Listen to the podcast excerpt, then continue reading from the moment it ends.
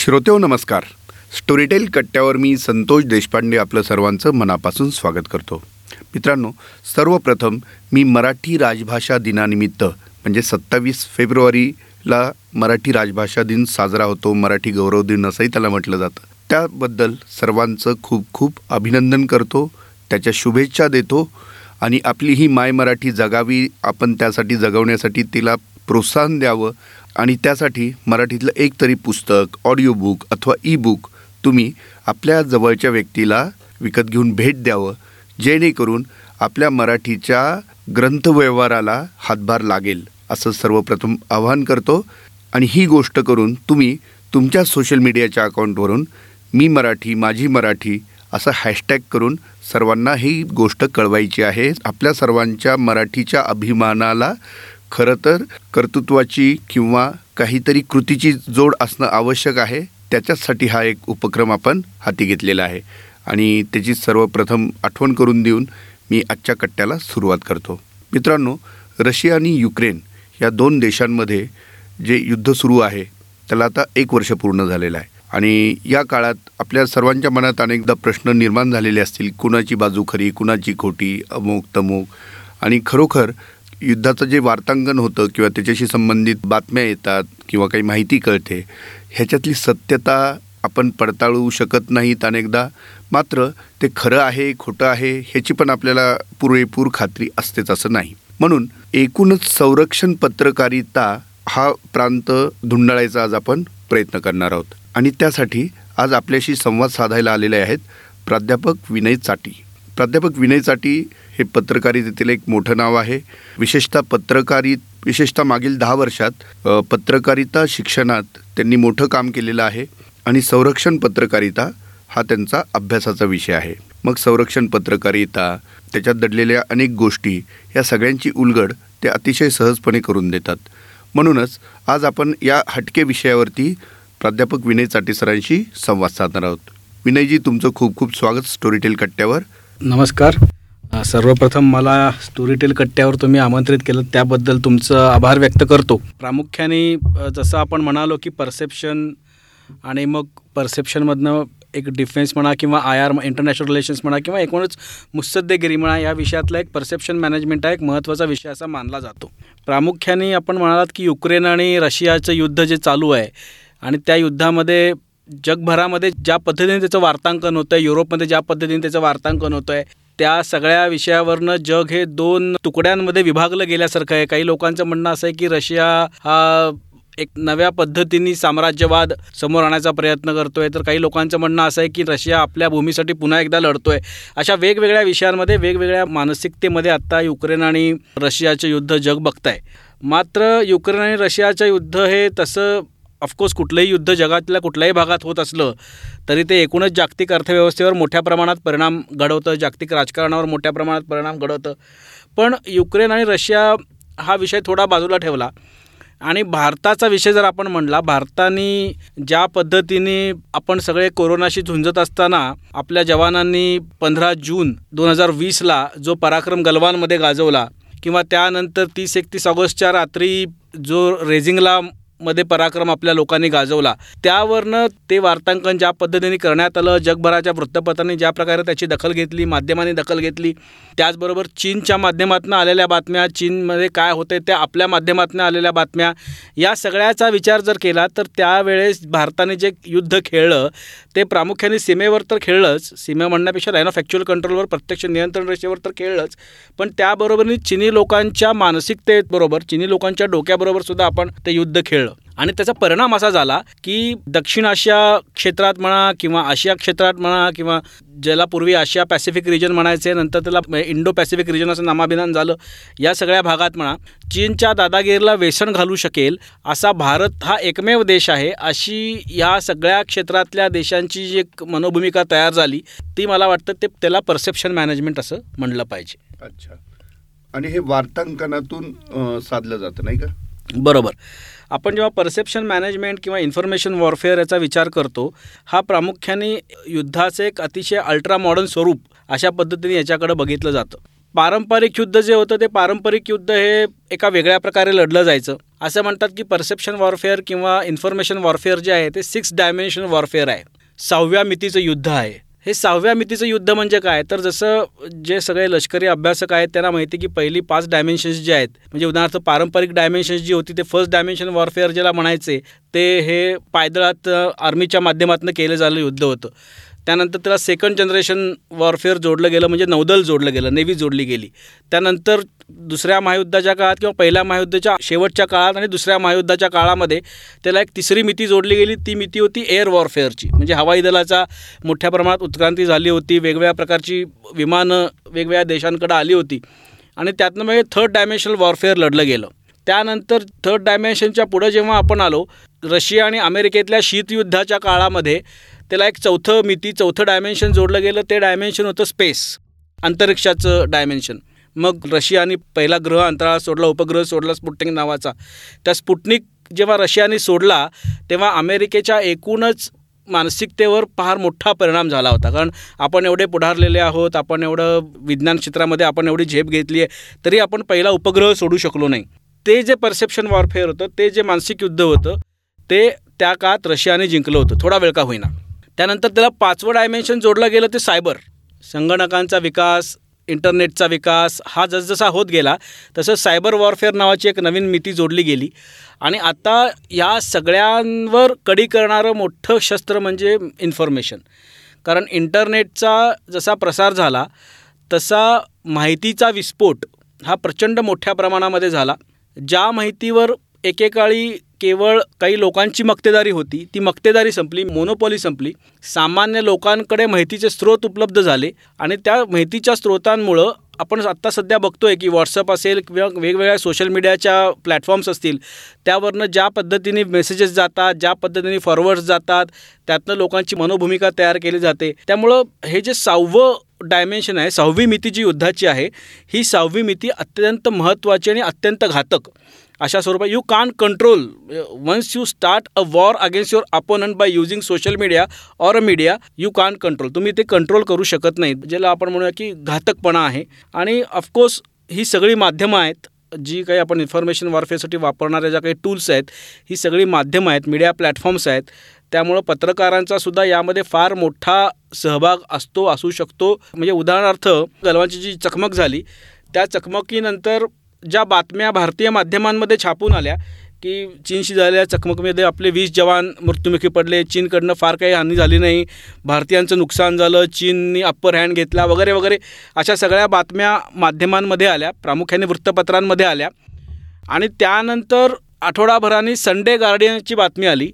आणि संडे गार्डियनच्या बातमीमध्ये गलवानचं प्रत्यक्ष तिथे असलेल्या व्यक्तीच्या डोळ्यातनं ते युद्ध जेव्हा दाखवलं गेलं आणि मग त्यामध्ये असं म्हटलं गेलं की भारतीय सैनिकांनी ज्या आक्रमकतेने ज्या एका अर्थाने हिंसकपणे ह्या सगळ्याला प्रत्युत्तर दिलं आणि ते प्रत्युत्तर देताना पारंपरिक युद्ध जे आहे ते पारंपरिक युद्ध भारतीय लोक कसं लढले? सैनिकांची ताकद फिजिकल त्यांची जी ताकद होती ती काय प्रमाणात होती? त्यांनी चिनी सैनिकांचं काय हाल केले? हे जेव्हा मोठी स्टोरी संडे गार्डियननी छापली तेव्हा आपल्याकडचं एकूण वातावरण बदलून गेलं. की मग आपल्याला असं वाटायला लागलं की भारताने खूप चांगलं प्रत्युत्तर दिलं आहे त्यामुळं ऑफकोर्स पत्रकारितेचा फार मोठा रोल हा मुळात पत्रकारितेचाच रोल हा perception perception management information warfare यामध्ये अत्यंत महत्त्वाचा आहे. नाही आता फारच चांगल्या पद्धतीने हे सांगितलं तुम्ही. मराठी पत्रकारितेचा जेव्हा आपण विचार करतो तेव्हा आपल्याकडे युद्धाचं वार्तांकन किंवा इतिहासात घडून गेलेलं युद्ध आणि त्याच्याशी संबंधित साहित्य हे मुबलक प्रमाणात नाही आहे जर तसं नसेल तर मराठी पत्रकार ही इकडे वळतील कसे? हा खूप चांगला प्रश्न आहे. प्रामुख्याने मराठी पत्रकारिता जी आहे त्या मराठी पत्रकारितेला मोठ्या प्रमाणामध्ये त्यांनी युद्ध कव्हर केली नसली किंवा म संरक्षण पत्रकारितेमध्ये मराठी वार्तांकन जास्त प्रमाणात झालं नसलं तरी महाराष्ट्र टाइम्सचे दिवी गोखल्यांसारखे अत्यंत ऋषितुल्य संपादक असतील किंवा नंतरच्या काळामध्ये मुंबई तरुण भारतमध्ये मिलिंद गाडगिळांसारखे ज्येष्ठ लोक असतील ज्यांनी युद्ध कव्हर केली ज्यांनी डिफेन्स रिपोर्टिंग एका अर्थाने कशा पद्धतीने मराठी पत्रकारितेमध्ये करता येतं त्याचं वस्तुपाठ घालून दिले. अशी जी लोकं आहेत त्यांनी खूप मोठ्या प्रमाणामध्ये आणि अत्यंत उत्तम प्रकारे या सगळ्या विषयामध्ये काम केलेलं होतं. नंतरच्या काळामध्ये डेडिकेटेडली मराठी पत्रकार हे डिफेन्स कव्हर करायला गेल्याचं आढळत नाही. म्हणजे मराठी वृत्तपत्रासाठी. अदरवाईज मग दिल्लीमध्ये नितीन गोखलेसारखे लोक असतील जे मराठी लोक आहेत पण सक्षमपणे आणि भारतातलं किंबहुना जगातलं एक अत्यंत उत्तम नाव आदराचं नाव ज्यांनी संरक्षण पत्रकारितेच्या विषयात कमवलं आहे असं नितीन गोखलेसारखे लोक असतील. यांनी किंवा गौरव सावंत असेल गौरव सावंत हे मराठी नाव आहे. गौरव सावंत इंडिया टुडेमध्ये अत्यंत उत्तम प्रकारे संरक्षण पत्रकारिता करतायत.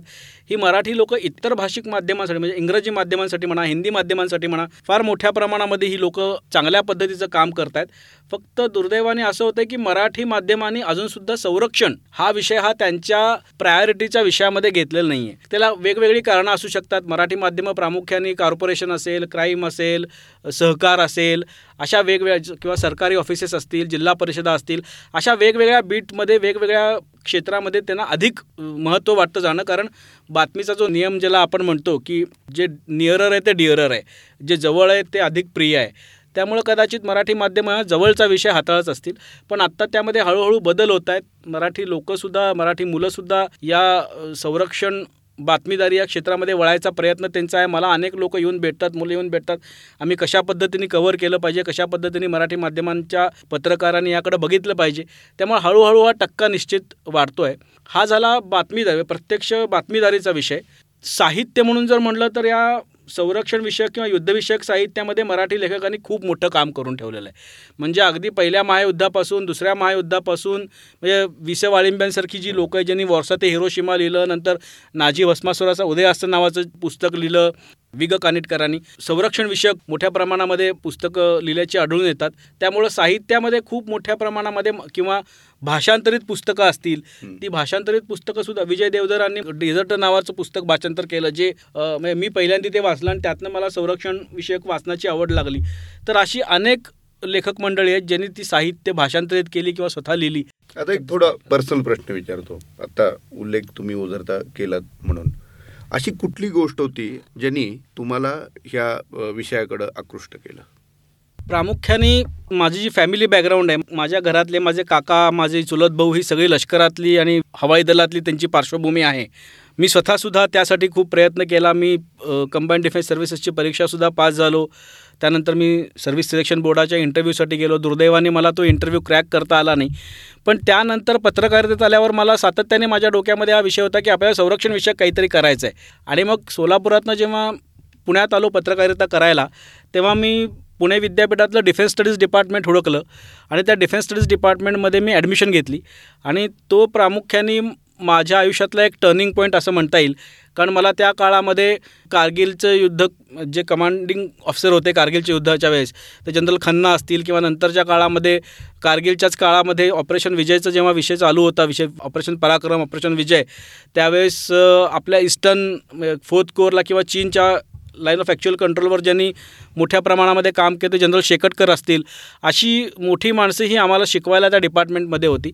आणि जनरल शेकटकरांचं मी प्रामुख्याने इथे उल्लेख करेन कारण त्यांच्यामुळं मला वेगवेगळ्या स्वरूपाचं ज्ञान हे लष्कराच्या माध्यमातून लष्करी लष्कर कशा पद्धतीने काम करतं त्यांना काय प्रकारच्या गरजा आहेत काय प्रकारे त्यांना इतर गोष्टींमध्ये सम्मिलित व्हावं लागतं अशा सगळ्या गोष्टींचं ज्ञान जे आहे ते मला जनरल शेकटकरांमुळं मिळालं. आणि मग नंतरच्या काळामध्ये मी स्वतःसुद्धा ज्याला असाइनमेंट्स अंतर्गत लष्कराबाबतच्या गोष्टी कवर केल्या. लष्कराबरोबर खूप वेळ मी घालवला. माझ्या आयुष्यातली जवळपास सोळा वर्ष मी आर्म फोर्सेसबरोबर घालवली आहेत. मग भारताच्या असेल भारताबाहेरच्या गोष्टी असतील यामध्ये मी इन्व्हॉल्व होतो. खूप मला त्या बघता आल्या. म्हणजे मला आता तुम्ही बोलत असताना मला सुचलं. सावरकरांनी म्हटले होते ना लेखण्या सोडा आणि बंदूक हातात घ्या. तर तुम्ही बंदूक हातात न आल्यामुळं तुम्ही लेखणी हातात धरली पण काम तेच करताय. असं असं म्हणायला वाव आहे. कारण माझी खूप इच्छा होती की मला नंतरच्या काळामध्ये पण मला बंदुका वापरायची खूप संधी आली. अगदी छोट्या पिस्टलपासून ते मोटरपर्यंतची शस्त्र मी हाताळली त्याचा वापर केला. पण ऑफकोर्स ते एक जे शल्य आहे की आपल्याला आपल्या खांद्यावर स्टार मिळवता आले नाहीत. ते शल्य कायम आहे पण ते पत्रकारितेच्या माध्यमातून मला त्याचा खूप उपयोग झाला. जम्मू काश्मीरमध्ये काम करत असताना ईशान्य भारतामध्ये काम करत असताना या सगळ्याचा खूप उपयोग पत्रकारितेचा आणि संरक्षण विषयक ज्ञानाचा मला नक्की झाला. मग तुम्ही एक उल्लेख केला होता परसेप्शन मॅनेजमेंट हा विषय सांगत असताना. तो म्हणजे आता जे वॉरफेअर आहे जी आता नवीन मिती वापरली जाते सोशल मीडिया स्पेशली त्याच्यामध्ये. त्याला काउंटर कसं केलं जाते? जगभरात हा फक्त आपलाच नसेल प्रश्न हा अनेक देशांचा असणार आहे किंवा तिथल्या संरक्षण व्यवस्थेचा असणार आहे. ह्याच्याकडे गोष्ट एकच आहे. प्रत्येकाचं बघण्याचा अँगल कदाचित वेगळा असेल सोल्युशनही वेगळं असेल. ह्याच्याकडे कसं पाहिलं जातं जगभरात? आणि आपण याच्यासाठी किती सज्ज आहोत?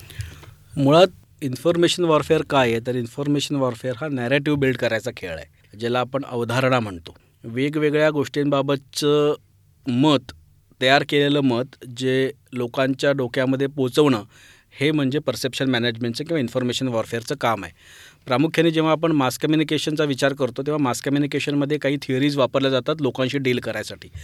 त्यात सगळ्यात महत्त्वाची थिअरी आहे कल्टिवेशन थिअरी कल्टिवेशन म्हणजे काय? तर आपण जी लागवड करतो आणि लागवड केल्यावर त्याची आपण काळजी घेतो त्याला कल्टिवेशन असं म्हणतात. शेत मशागत करणं असं म्हणतात. ही जी कल्टिवेशन थिअरी आहे ही कल्टिवेशन थिअरी मासेससाठी वापरली जाते. एक ठराविक मेसेज हा एका ठराविक लोकांच्या समूहापर्यंत पोचवणं आणि तो त्यांना ग्रहण करायला लावणं आणि तो ग्रहण करून त्यांना तो खरा वाटायला लावणं हे कल्टिवेशनचं काम आहे.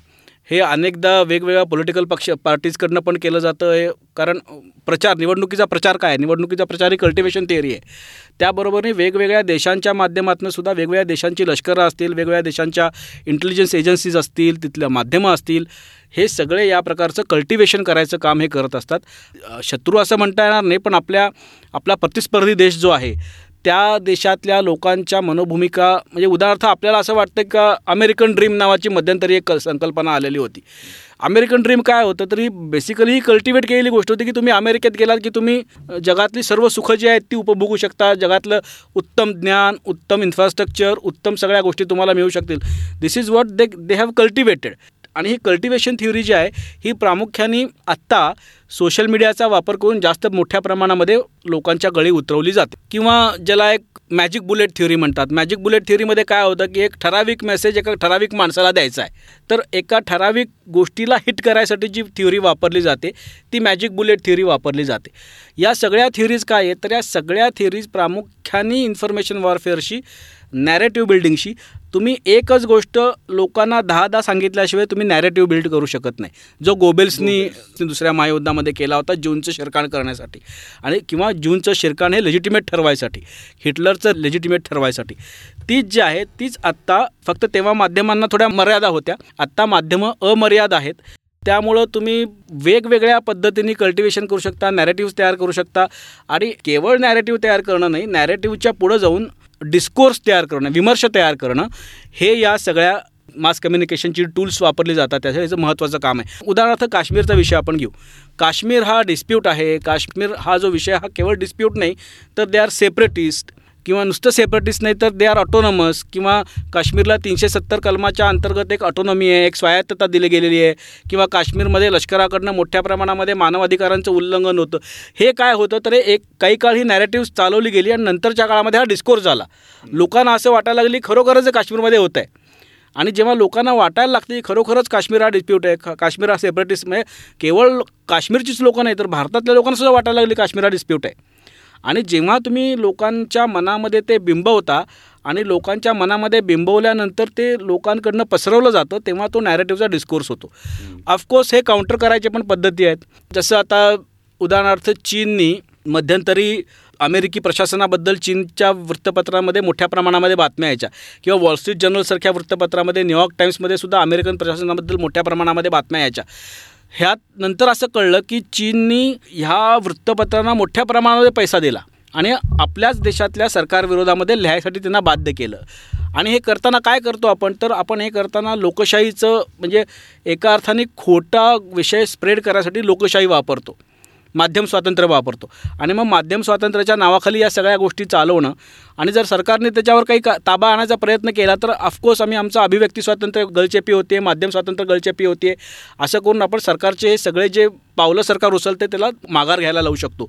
पण याला काउंटर नक्की करता येतं. कुठनं सोर्सेस येत आहेत काय स्वरूपाने पैसे दिले जात आहेत बातमी कशा स्वरूपाने येते कशा स्वरूपाने ती प्रसिद्ध होते म्हणजे ज्याला आपण अजेंडा सेटिंग म्हणतो किंवा प्रायमिंग म्हणतो फ्रेमिंग म्हणतो हे काय पद्धतीने होतं आहे या सगळ्याचा अभ्यास करून आपण तो जो विषय आहे तो थांबू शकतो.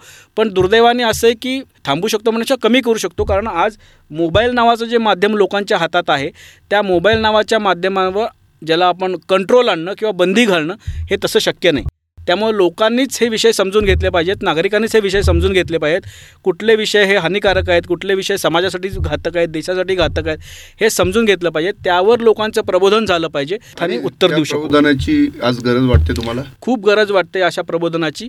कारण वेगवेगळ्या स्वरूपाचं आपण जरी भारताचा जरी एक विचार केला तरी वेगवेगळ्या स्वरूपाचे नॅरेटिव्ह वेगवेगळ्या स्वरूपाची माहिती ही भारतीय माध्यमातनं जे सोशल मीडियाची माध्यम आहेत त्यातनं लोकांपर्यंत पोहोचत असते. म्हणजे आता कालचंच खलिस्तानचं उदाहरण घेऊ.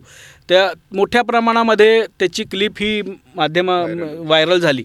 आणि मग एकदा ती व्हायरल झाली की लोकांना ती एकतर ती परिस्थिती खरी असे वाटायला लागतं किंवा आपलं सरकार त्यामध्ये वीक आहे असं वाटायला लागतं. आणि एकदा आपलं सरकार हे सगळं सांभाळण्यामध्ये किंवा हे सगळं कंट्रोल करण्यामध्ये वीक आहे अशी लोकांची मनोभूमिका झाली की ज्यांनी हे व्हायरल केलं आहे त्यांचं काम सफल होतो. एक्झॅक्टली त्यांचं काम पूर्ण होतं त्यांचा हेतू सफल होतो.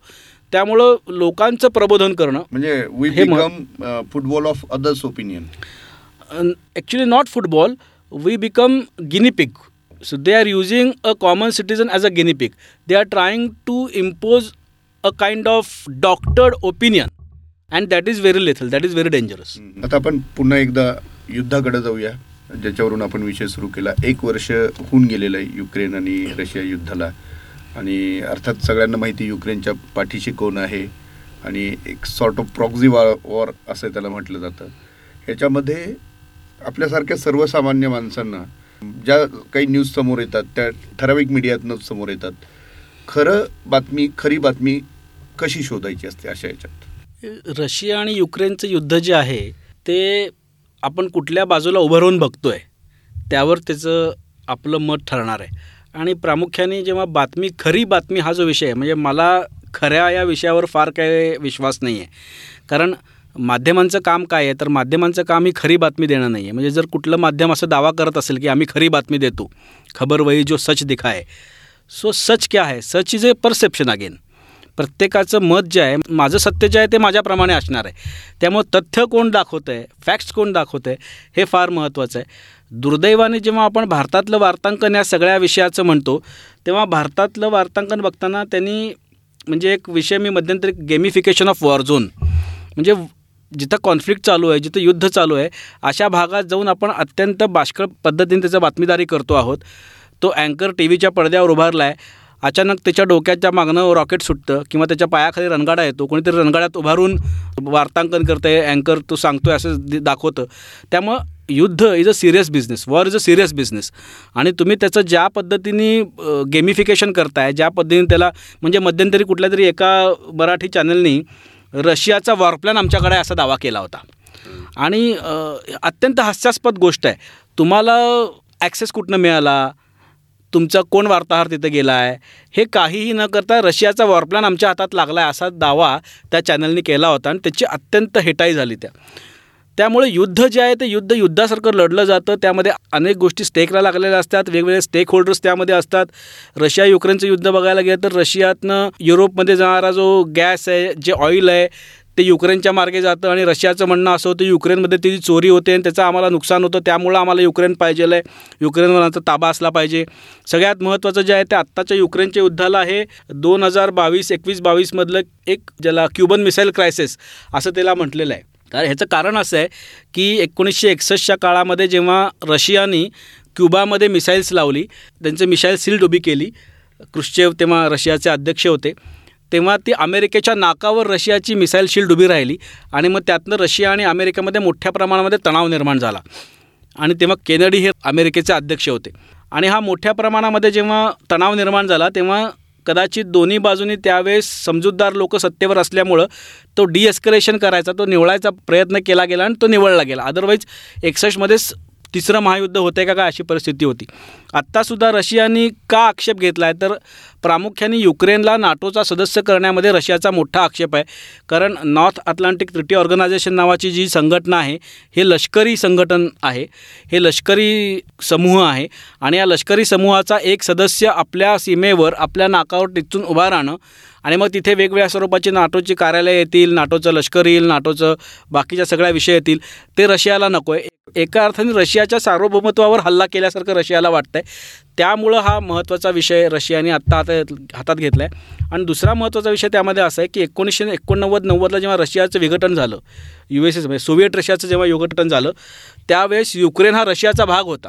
त्यामुळंच परत एकदा जसं आत्ता चीन करते की one China policy greater China या नावाखाली चीनचं एकत्रीकरण करणं आणि चीनला मोठं करणं तसंच रशिया हा एकोणीसशे एकोणनव्वद नव्वदमध्ये गेलेला जो भाग आहे तो परत मिळवायचा त्यांचा प्रयत्न चालू आहे ते काही लपून राहिलेलं नाही आहे. त्यामुळे ही सगळी युद्धाची कारण आहेत त्या. थोडक्यात संजय जे सांगतोय ते धृतराष्ट्र बनून ऐकावं लागणार आहे किंवा पाहावं लागणार आहे.